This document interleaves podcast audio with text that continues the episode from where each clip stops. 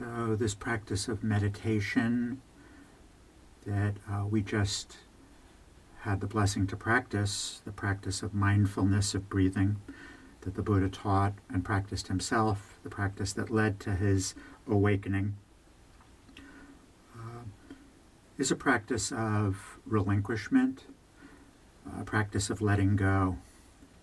So I like to think of it as uh, we're practicing relinquishing relinquishment on an external and internal level. So, in practicing meditation, uh, we're practicing seclusion, relinquishment of various uh, pleasures, various sense pleasures that we might otherwise engage in. Sometimes I refer to these as the pleasures of the world. So, in practicing meditation, we're letting go of the phone and the television and reading and all these other things that we might do, conversation with others during the period of meditation. We're uh, letting go. We're letting go of these external sense experiences. So, this is a, such an important element of our practice. Uh, this kind of relinquishment is essential to our, uh, our, our mental training. So, in any period of sitting, sitting meditation, uh, like the period of sitting meditation that we just had, uh, we're letting go of the pleasures of the world. Our daily meditation, you know, and uh, our, our daily sitting practice is really the heart of our meditation practice, the heart of our mental training. Our daily sitting is a period uh, that we uh, have each day in which we are practicing relinquishment, letting go of the pleasures of the world. So it's strongly encouraged that, uh, and really essential to this practice, that we take time every day for this kind of letting go of these pleasures, these external sense experiences, these conditioned things. Uh, retreats are uh, an even greater uh, exercise in letting go. So on uh, the 18th, we're going to have a day long retreat uh, in New York. And on a day long retreat, for a day, or really it's till 5 o'clock, we're letting go of the various pleasures that we might otherwise engage in on a Saturday. I always talk about this, and people who come to the retreats regularly would probably say, uh, you know, that I hammer the point. Uh, but, you know, and, and of course, when I'm usually hammering away, I'm hammering away to the people who are, uh, you know, who are there and are engaging in this practice of relinquishment. But on a on a day long retreat, you know, people are asked to give up a lot. They're asked to give up uh, all the things that they might do on a Saturday. So that's sort of, you know, a decision that we have to make. That's part of uh, the decision that we make in following a spiritual path. What am I going to do on this Saturday? Am I going to engage in this, that, or other external sense experience, or am I going to relinquish those sense experiences and take a day of meditation? And then, of course, on an even longer retreat, like the retreat we're having in April, which everybody here, of course, is invited and encouraged to attend, uh, for even an even longer period, eight days, we're giving up the pleasures of the world or um, many of the pleasures of the world. Uh, so it's an even greater period of, of relinquishment. Uh, so this kind of uh, letting go of relinquishment, if it's a, on a residential retreat or a day long, or even in our daily sitting practice, if it's for the you know, half hour or so, whatever it is that we practice every day, uh, this kind of relinquishment is, is not necessarily an easy thing for us to do. It's not an easy thing for us to do. Uh, uh, but we do it because uh, it, uh, it offers us a greater happiness than the happiness of the pleasures of the world. Uh, it's a different kind of a happiness. You know, this meditation, practice of meditation, and this kind of letting go uh, uh, brings us peace. Brings us peace. So, You know, when the Buddha talks about happiness, when we talk about happiness of heart, and this is something that we often, uh, you know, kind of scratch our heads a little bit about, uh, you know, well, what's meant by this happiness that you're always talking about? The Buddha said the greatest happiness is peace. So when we practice this kind of relinquishment, at first it can be hard, it can be difficult. Uh, we go through periods of withdrawal when we are learning to practice letting go of the pleasures of the world, but, uh, but it leads us to a greater happiness. This is the Buddha's definition of relinquishment or renunciation. You know, when we find a greater happiness, we let go of a lesser happiness for a greater happiness. The happiness that, that the, the pleasures of the world offer us is, is, you know, we don't debate the fact that there's a happiness that's found in those things. But uh, we're looking for a greater happiness in this life, uh, in following this path. So we come to know this greater happiness when we practice this relinquishment, the happiness of peace. So this is something that we, we want to learn to see, uh, to see this happiness, to see peace, to see the peace that we uh, come to know by letting go of these external uh, sense experiences. Uh, so this is what we're asked to do uh, to to know this peace, to see this quality of peace, stillness, tranquility, calm, and see that it's a greater happiness. So it's one thing for me to say that, of course, uh, but this is something that we're asked to see for ourselves. It doesn't mean that much if I say that. You know, the real power of the practice is what is in what you come to see for yourself you're asked to see for yourself what leads to a greater happiness. You know, these are we make suggestions based on our experience and uh, you know what the Buddha taught and what people have been practicing for years and years and years, uh, thousands and thousands of years. Uh, that uh, the peace that we know when we let go of the pleasures of the world is a greater happiness. But you have to come to see this for yourself uh, and to know this peace. You know, as we come to see this and know it, then we make an effort to practice. We make an even greater effort to practice. Our capacity to practice uh, to a greater extent is going to be uh, uh something that uh, develops uh, when we understand the benefits of the practice. You know? So, you know, relinquishment is a function of wisdom you know, we'll be more and more inclined to let go of the pleasures of the world when we come to see for ourselves that that conduces to a greater happiness. It's like do a day long retreat, do a long retreat. Yeah, I'm going to do that. That's there's a much greater there's a great happiness in that. There's the happiness of peace, the happiness of stillness, the happiness of tranquility that we know. So we, the more we understand this and see this peace and get to know it, to really know it, uh, the more we are inclined to let go of the things of the world. There is a happiness that's greater than the things of the world. So in the meditation itself, we are uh, also practicing an internal letting go, right? An internal uh, relinquishment. Uh, it really begins in the meditation internally, uh, and this is such an essential part of the meditation with letting go of thinking, with letting go of thinking. Uh, so I always uh, like to speak about how the Buddha talks about thinking uh, fabricating, the ways that we fabricate as uh, the effluents, you know, that which flows out. So uh, there's this flow out of our mind, uh, you know, which is uh, uh, which is our thinking, you know, and we're you know there's there's this kind of ongoing outflow of thinking in the mind.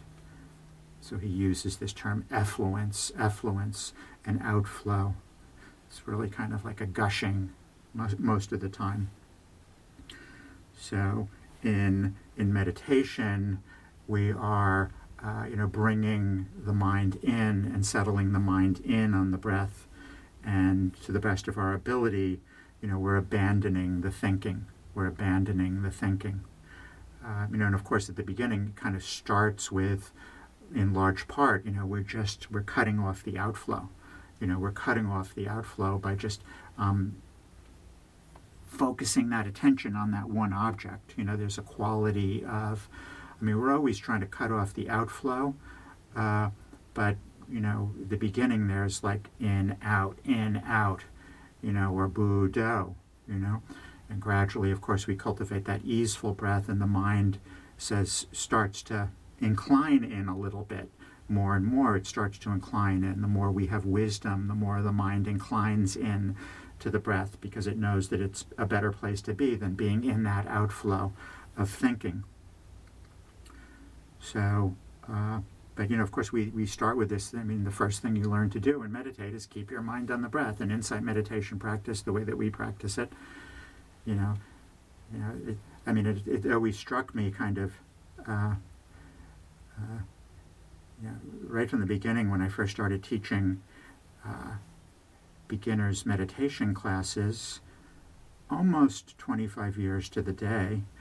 Uh, right around this time in 1978, I started teaching, and you know, it's sort of like the first thing that we teach people on the first day that they come to their first meditation class, we start asking them to do the hardest thing that there is possible to do. you know, to to curtail your thinking. You know, there's nothing harder than that. You know, there's nothing harder than that.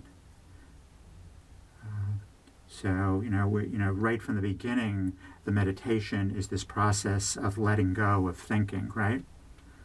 Of putting aside our uh, thinking. You know, so we start to learn to do this. We do this in our practice, and it leads to calm.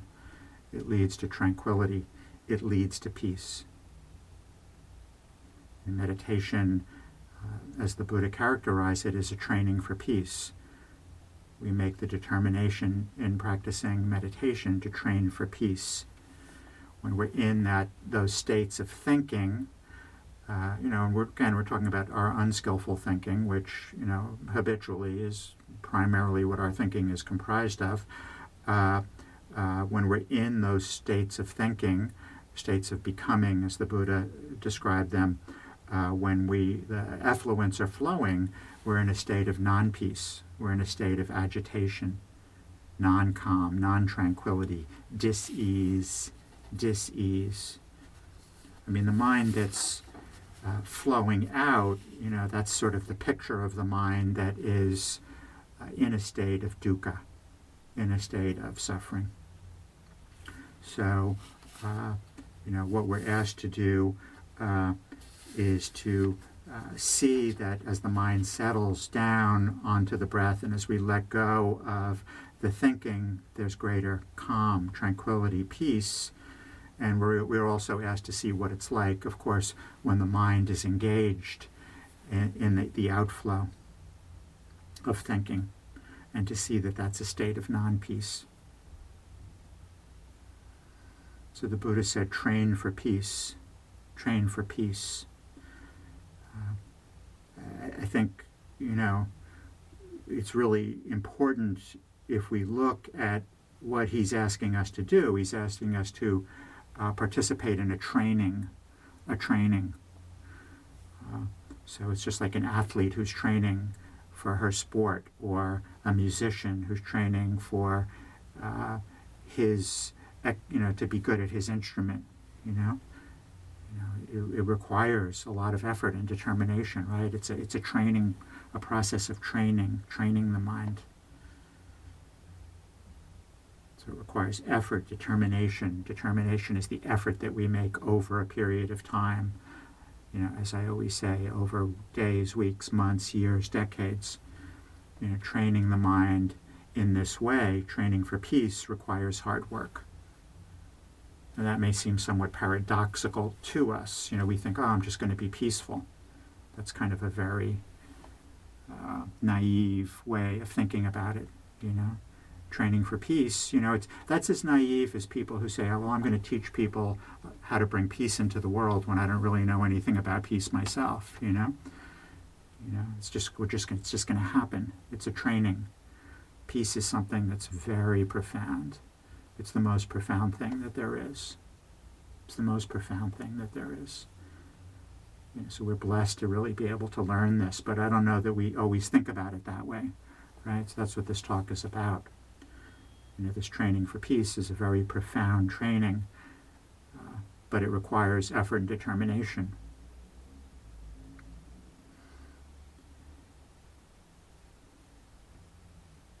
So over time, uh, we develop deeper and deeper levels of peace.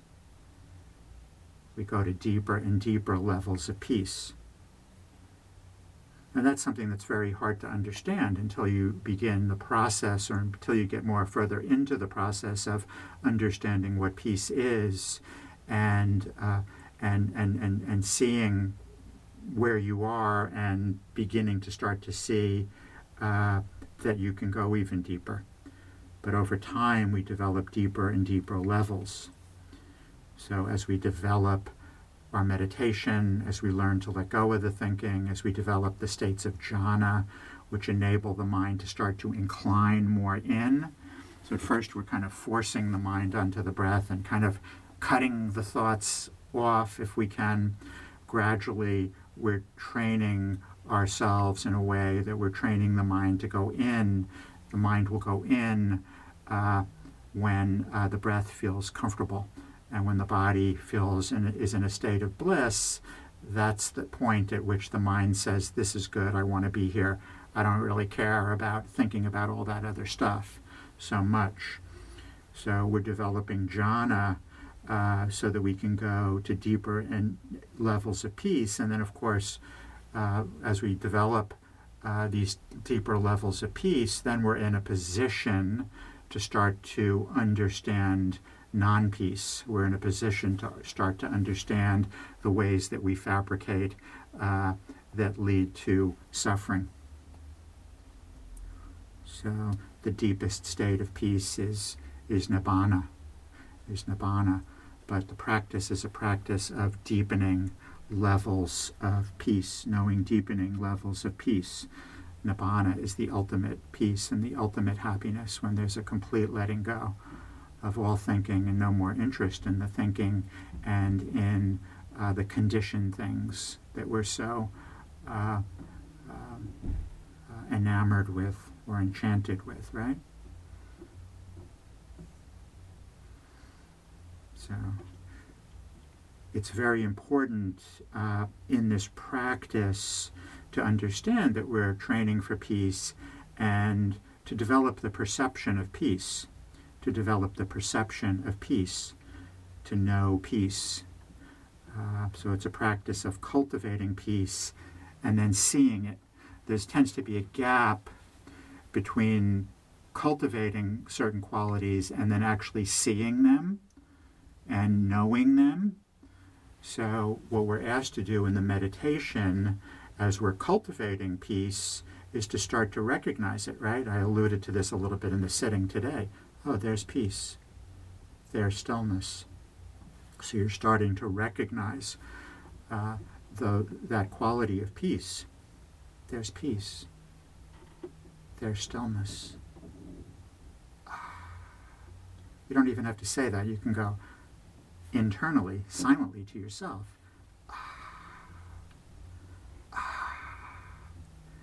You know, and then during the day, you notice, you, you stop, you pause. Oh, there's peace. There's stillness. Can I find peace right now? Like right now. Like right now. The peace is there, right?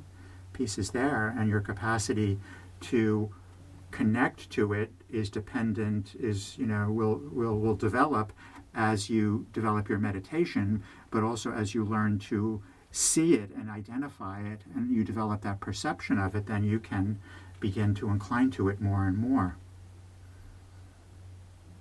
And of course, you know, we, we, we had a good conversation about this in, in our in person class in New York the other day. a lot of the ways that this often manifests is uh, we see that we're in a state of non peace. We see that we're in an outflow. Oh, I'm in an outflow. I'm in an outflow of thinking. Uh, I'm not present. Can I bring the attention in to the breath? But, you know, can I find peace in this moment? Can I find peace in this moment?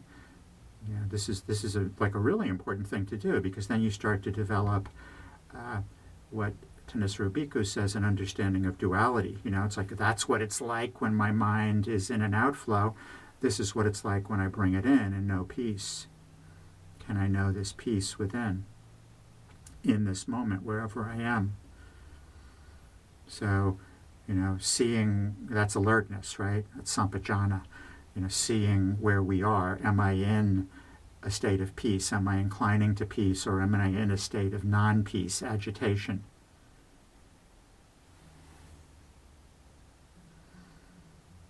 So, our practice, uh, you know, the more that we uh, practice, the more that we're able to incline to peace, the more that we know this quality of peace or stillness or calmness, tranquility, uh, then the more uh, we're able to incline to it because we've learned how to identify it. And the more we incline to it because we understand the benefit in it, right? We understand the benefit of it. So ultimately, we learn to incline to peace. You know, we're training ourselves so that we can incline to peace. Uh, we tend to incline to agitation. You know, that's the term I always love that you know the Buddha uses the inclination of our awareness you know, the inclination of our awareness tends to be towards thoughts, primarily towards thoughts and sense experience, external sense experience, right? So the inclination of our awareness tends to be towards uh, these thought fabrications that are stressful. And that's what our mind is doing throughout the course of the day. No wonder why we're a basket of nerves, you know? No wonder why we're not happy, right? it's because of the mind. It's because of what you're doing with the mind, what we're doing with the mind. So what we're learning to do, but you know, part of the problem there is we don't realize we have an alternative, right? Like before I came to meditation, it's like I didn't know I had an alternative. I said that's that's what I am. I'm a basket of nerves. I'm a I'm out of sorts. I'm an uptight dude. You know, this is who I am. This is what I didn't realize there was a choice. So this is freedom. This is freedom. You're, you you you you can you have, you can choose peace or non-peace. You know, you're be, we're learning to see that. The more you understand what peace is, the more you begin to understand that you have choices. So we're learning to change the inclination of our awareness away from those thoughts that are fraught with aversion and desire that cause great agitation toward the peace that's inside, the peace that's there and available to us it's and the peace is inside, right? It's inside you. You know, inside you, there's that quality of stillness, calmness, tranquility. And we're learning to know that. Our tendency is not to notice peace, not to notice peace. Uh,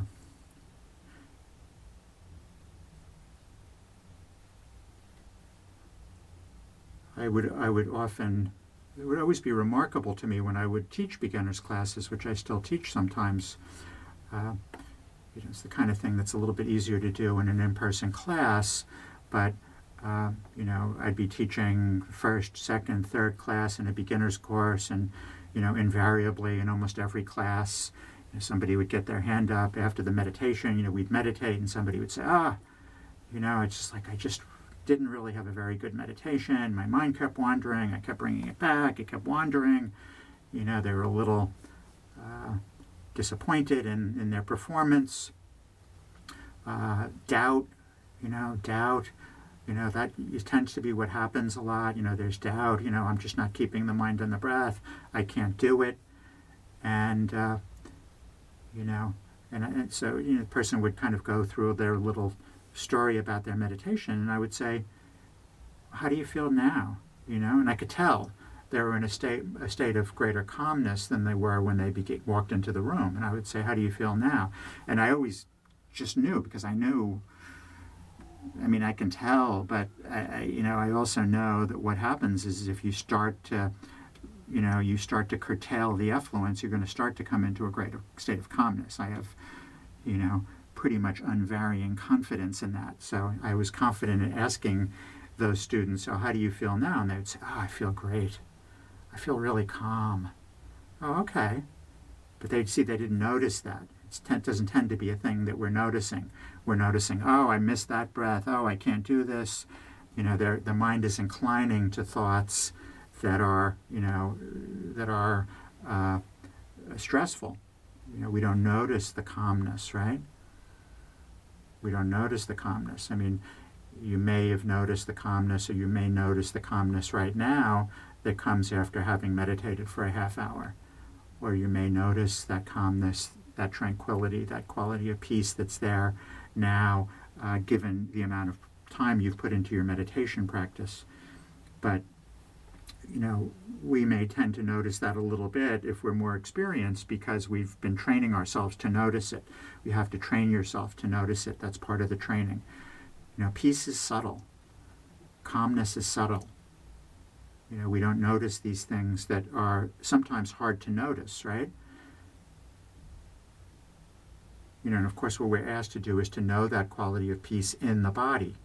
So the more embodied we are, the more body awareness that we have, the more we're able to touch into and to know that quality of peace internally. It's an internal experience. We're always looking externally, externally. You know?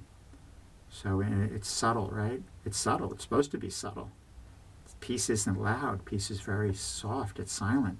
We're noticing the silence. We're noticing the silence. Right? And of course, we, we often discount, disvalue, disvalue peace, right? You know, we tend to live in a world where uh, we incline to things that are loud and flashy. So peace may not be high on our list of values. The Dharma practice is a, a revaluing, a revaluing, as Nietzsche said. You know, we're, we're learning to value different things.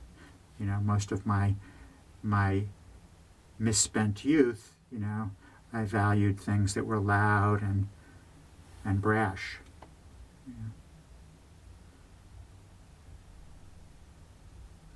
So we have to learn to see peace, to see the benefits of the training, to see the benefits of peace, to see for ourselves to see for ourselves. Now, ultimately, engaging in this training and knowing peace enables us to know non peace. It's a little paradoxical, right? We sort of want to understand our dukkha and our suffering, but in order to understand dukkha, to understand your suffering, to really understand uh, non peace, you have to understand peace. You know, once you begin to know what peace is, then we're able to uh, discern what non-peace is, what dukkha is. You know, if all you know is dukkha, you know, it's like it's hard to, uh, you know, if that's all you know is non-peace, uh, you know, it, it, it's really hard to understand what it is. But once you begin to understand peace, then you start to you know, you start to be able to compare and contrast. It's like with the breath, you know, it's like it's really hard to see dis-ease in the breath, but once you learn to cultivate a really easeful breath, then, you know, it's like when I look at the breath, you know, it's like, well, what is the breath like? And I'm sort of thinking, I'm remembering what a really easeful breath is like. And it's like, do I feel that? No, I feel tightness, tension. You know, the more you begin to understand what peace is, the more you're able to identify and understand what non peace is. The more you know peace, the more you have an impetus to abandon non peace, to abandon dukkha. The more you taste peace, the more inclined you are to follow the path. So at that level of stream entry, that first level of awakening, you know, we've had a very profound uh, development in our understanding of what peace is. And at that point, it's like, I'm on this path. I'm going to see it through till the end. because I've understand the great blessing of the path, which is that it leads us to peace. If we train for peace, if we know peace, then we're able to really be an embodiment of peace. You know, and then we're in a position to bring that into the world, to teach others, if you will. You know, one of the things the Buddha teaches, and what I always tell Dharma student, students who, you know, in their uh, zealousness might think about being teachers, is you can't teach what you don't know. You know, and if you want to be a teacher, you have to understand, uh, you know, the practice and, and, and you have to be able to teach and you know based on what you've come to understand for yourself. Uh, so uh, once we're able to know peace for ourselves then we're able to teach that to others. And i'm not talking necessarily about dhamma teachers. You know i'm talking about being a messenger for peace in the world. A lot of times the people who want to try to bring peace to the world aren't very peaceful themselves and really don't know that much about peace right the ones who've been successful in doing that have truly understood that. Which, you know, it all comes back to the basic premise that the Buddha starts us with. It begins with you. It begins with you. You know, we're asked to be an embodiment of peace. And that process, that practice really begins with your daily sitting. It begins with your daily meditation it it's that training. The heart of the training is the daily sitting. You know, is taking that time every day to train for peace.